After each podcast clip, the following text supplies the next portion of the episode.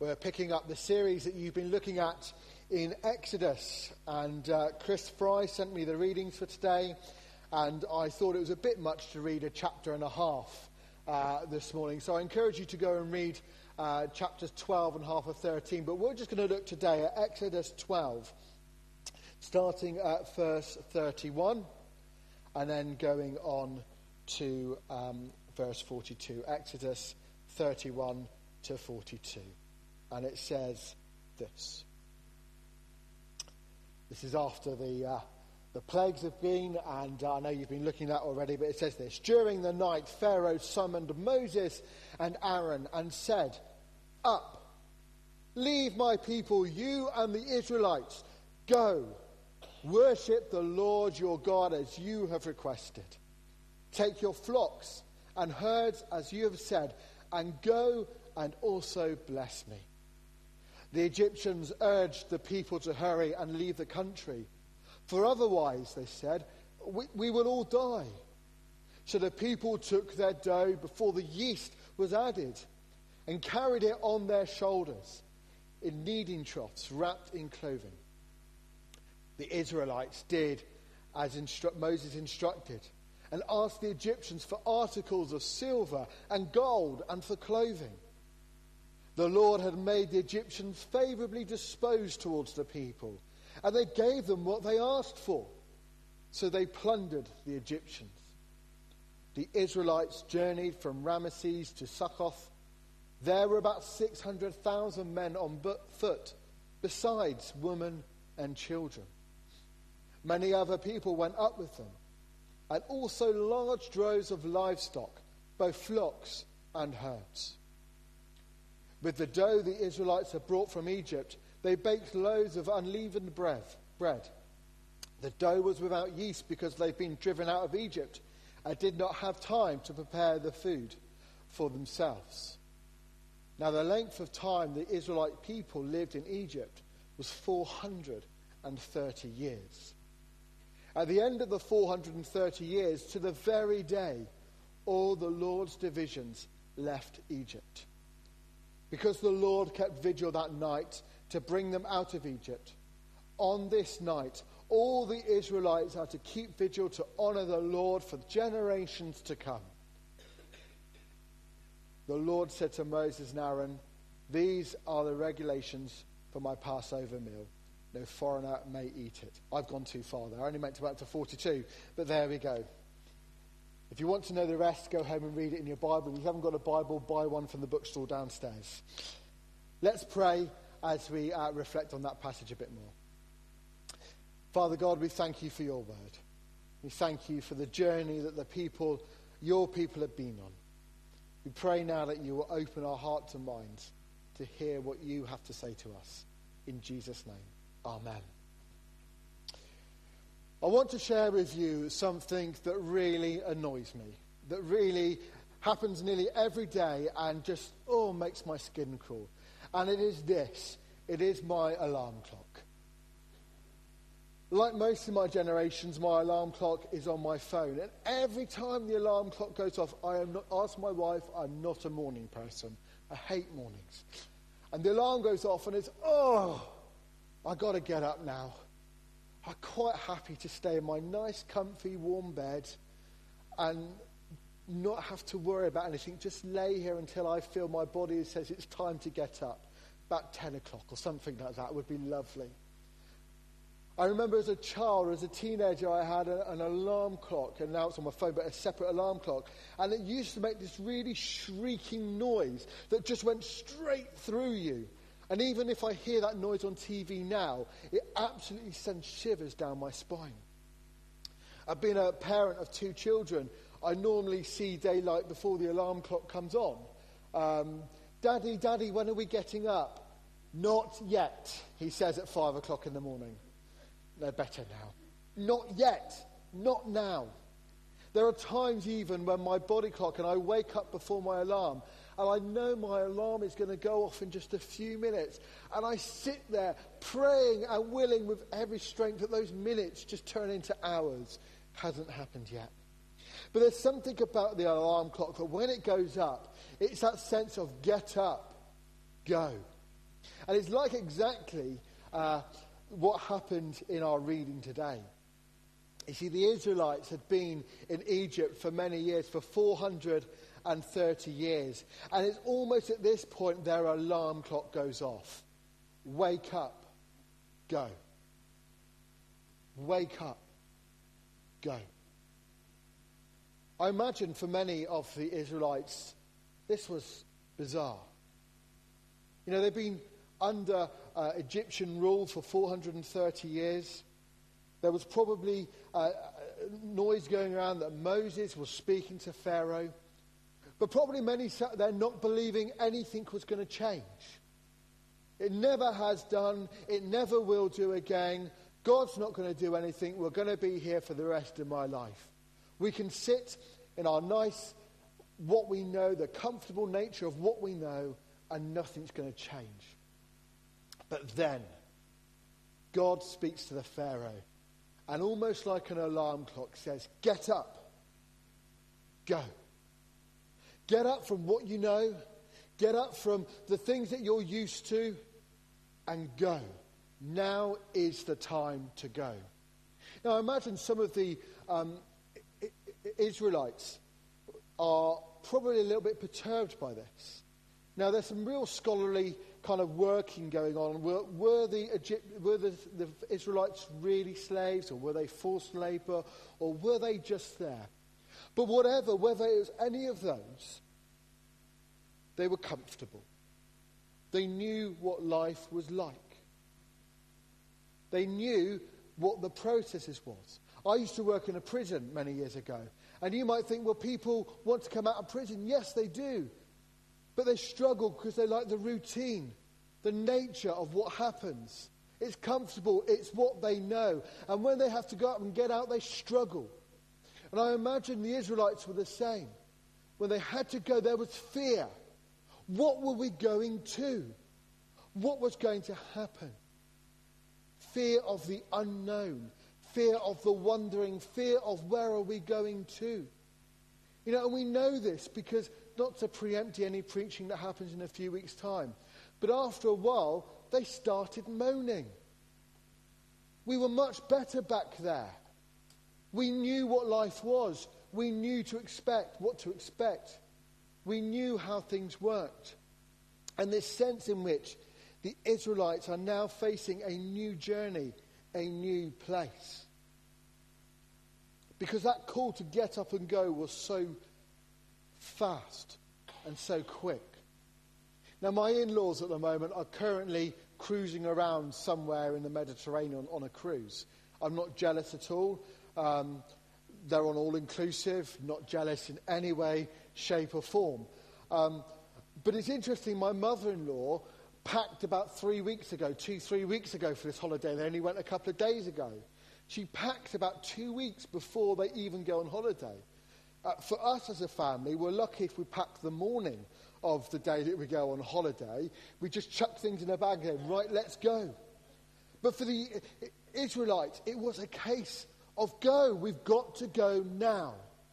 Pick up what you can, get what you can. We're going on a journey.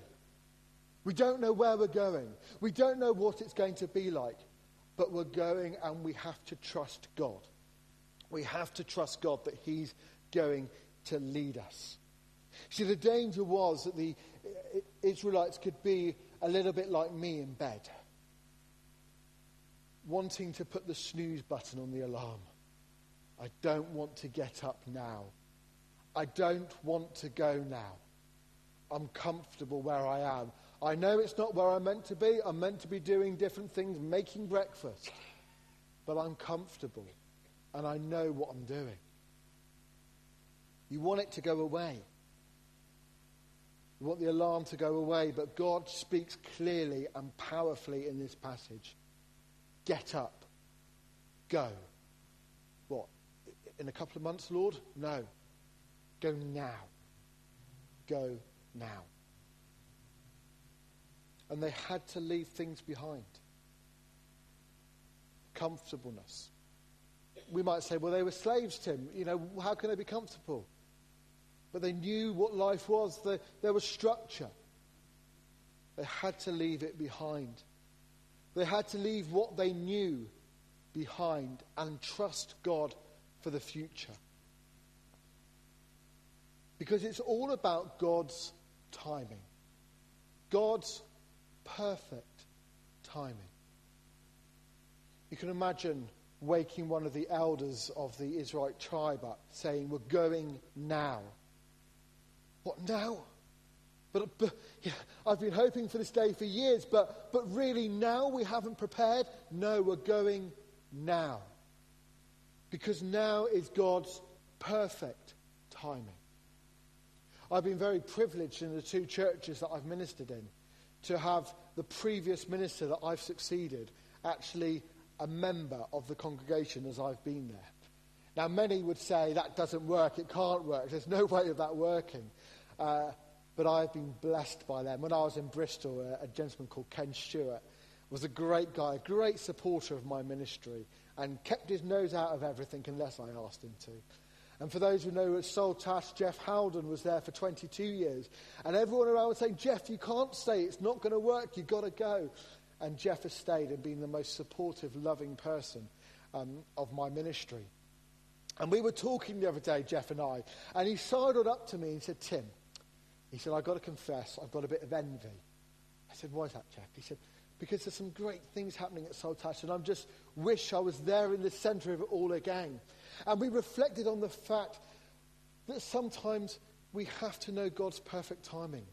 That Jeff's ministry was great and good. And it was God's perfect timing, and he did what God called him to do then. And what we are doing now at Saltash, I believe, is what God is calling of us, and it's good. And someone will come on again, and I'll look at it and go, Oh, I wish I was there doing that. But we can't wish to be in a different place at a different time. Because God's timing is perfect. We might not understand it, we might not truly appreciate it. But God's timing is perfect. Let's not live in the past.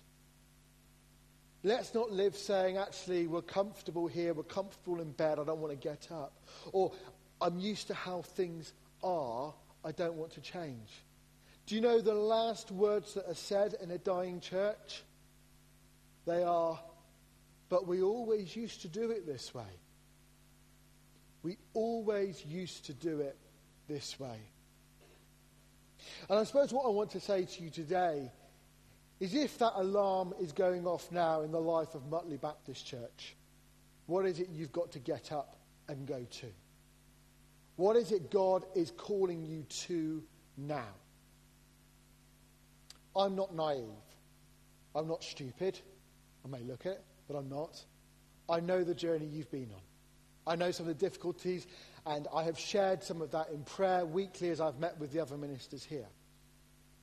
But maybe now the alarm clock is going up, the call to say, get up, go. And the danger is, the danger is that we start using phrases like, but we've always done it that way we, we can't change. We can't get up and go because it might not be perfect, but I'm comfortable with, with what's going on. And maybe God's just challenging not just this church, but other churches to say, I've got something new for you. It's God's perfect timing. I've got something that I want to lead you to, but you can't be clinging on to the past, saying, But I'm comfortable here. God's got something new for Mutley Baptist Church. But maybe we need to just let go of some of the things that we've always done that way. Things that we've done that might need to look different, might need to change, might to be done in a different way, and might even need to stop. There might be needing to say, we can't do that anymore, it needs to stop. And that's not bad. That's not wrong. That's God saying, I've got something new for you. Sometimes we are so worried about hanging on to the man made things of church, the way we do things that we don't find anywhere in the Bible. It's just as years have gone by, that's the way we do it. It's that great tradition, isn't it, where someone says, We've always done it this way, and you look back and you go, Well, why did they do that? Um, we always do the offering at the beginning of the service. We cannot change it. We cannot move it. It is theology. It is rule. And someone looks back and realizes that someone made a mistake one week, someone copied it the next week, and before we know it, that is the tradition of the church. We need to rediscover what is it in the early church that God calls us to be. He calls us to be a group that gathers, that worships, that praises, that goes and shares uh, the message with the world. Sometimes we need to let go of the things that we hold so dearly and yet actually have no foundation in them at all. Maybe God is calling of Mutley Baptist at the moment of that alarm clock. And the danger is that we might want to stay in bed because we're comfortable. We're comfortable with how it's always been this way. We're comfortable with what we do. We want to hit that snooze button. Not now, God. Not now. We're comfortable. We're okay. We're licking our wounds. We're trying to find out what we are. But so don't call us to do anything too big. The danger is we sleep through our, the alarm of God. We sleep through the get up and go. And we think actually that God's forgotten us when God's been banging on that door saying, Get up, go, do something new. Be the people I've called you to be. Be the present, be the now, not the ones looking back, lamenting on what it used to be. But what about us as individuals? What does this passage say to us as individuals? Because I think it's slightly different to what it says to us as a church. I think there is a call in this passage to be vulnerable to be vulnerable. To realize that sometimes when we journey and when we go on God's call, we do not know the full story. Please don't hear Mutley that I'm saying you're going to be in the wilderness for the next 40 years. I don't believe. I believe God's got something great for you. I truly do, that God's got something great for you. But we need to be vulnerable as individuals. That says, okay, I'm not sure, but I'm going to go. I don't understand, but I believe God is at work and I'm going to go. It may not be how I want to do it, but I'm going to go. Part of vulnerability is taking down our, our armor, being real with one another, being honest with one another. Not horrible, not nasty, but when you say to someone, How are you? don't say fine. Because fine stands for feeling inadequate, needing encouragement. When someone says to you, How are you? be honest, be real. People are attracted to churches not because of their pyrotechnics and their, their flashy lights. That will get them in. But what will keep them is a church that is real, that is deep, that is honest, that is family. That's what people are looking for. Yes, there are, we could name churches, let's not go down that route, but there are churches who have the lights and everything like that. But believe me, what are, people are looking for is relationship with God and with one another. And that's what it means to be vulnerable, to journey with one another, to know the call of God that when God says, get up and go. We're not sat there thinking, but we're comfortable, God. I'm comfortable coming to church on a Sunday and just nodding at several people and going, Hi, how are you? Great, lovely. The call is to get real with one another, to be vulnerable, to be open, to love one another as God loves us. And so, this passage in Exodus today, yes, speaks of a group of people who are journeying. But it speaks of a group of people who had to listen to God's call, who had to be vulnerable, and who had to be prepared to get up and journey into the unknown that God might reveal to them the great plans that He has. Mutley, don't look back at the past and say what was. Look to the future and say, what is God going to do? Amen.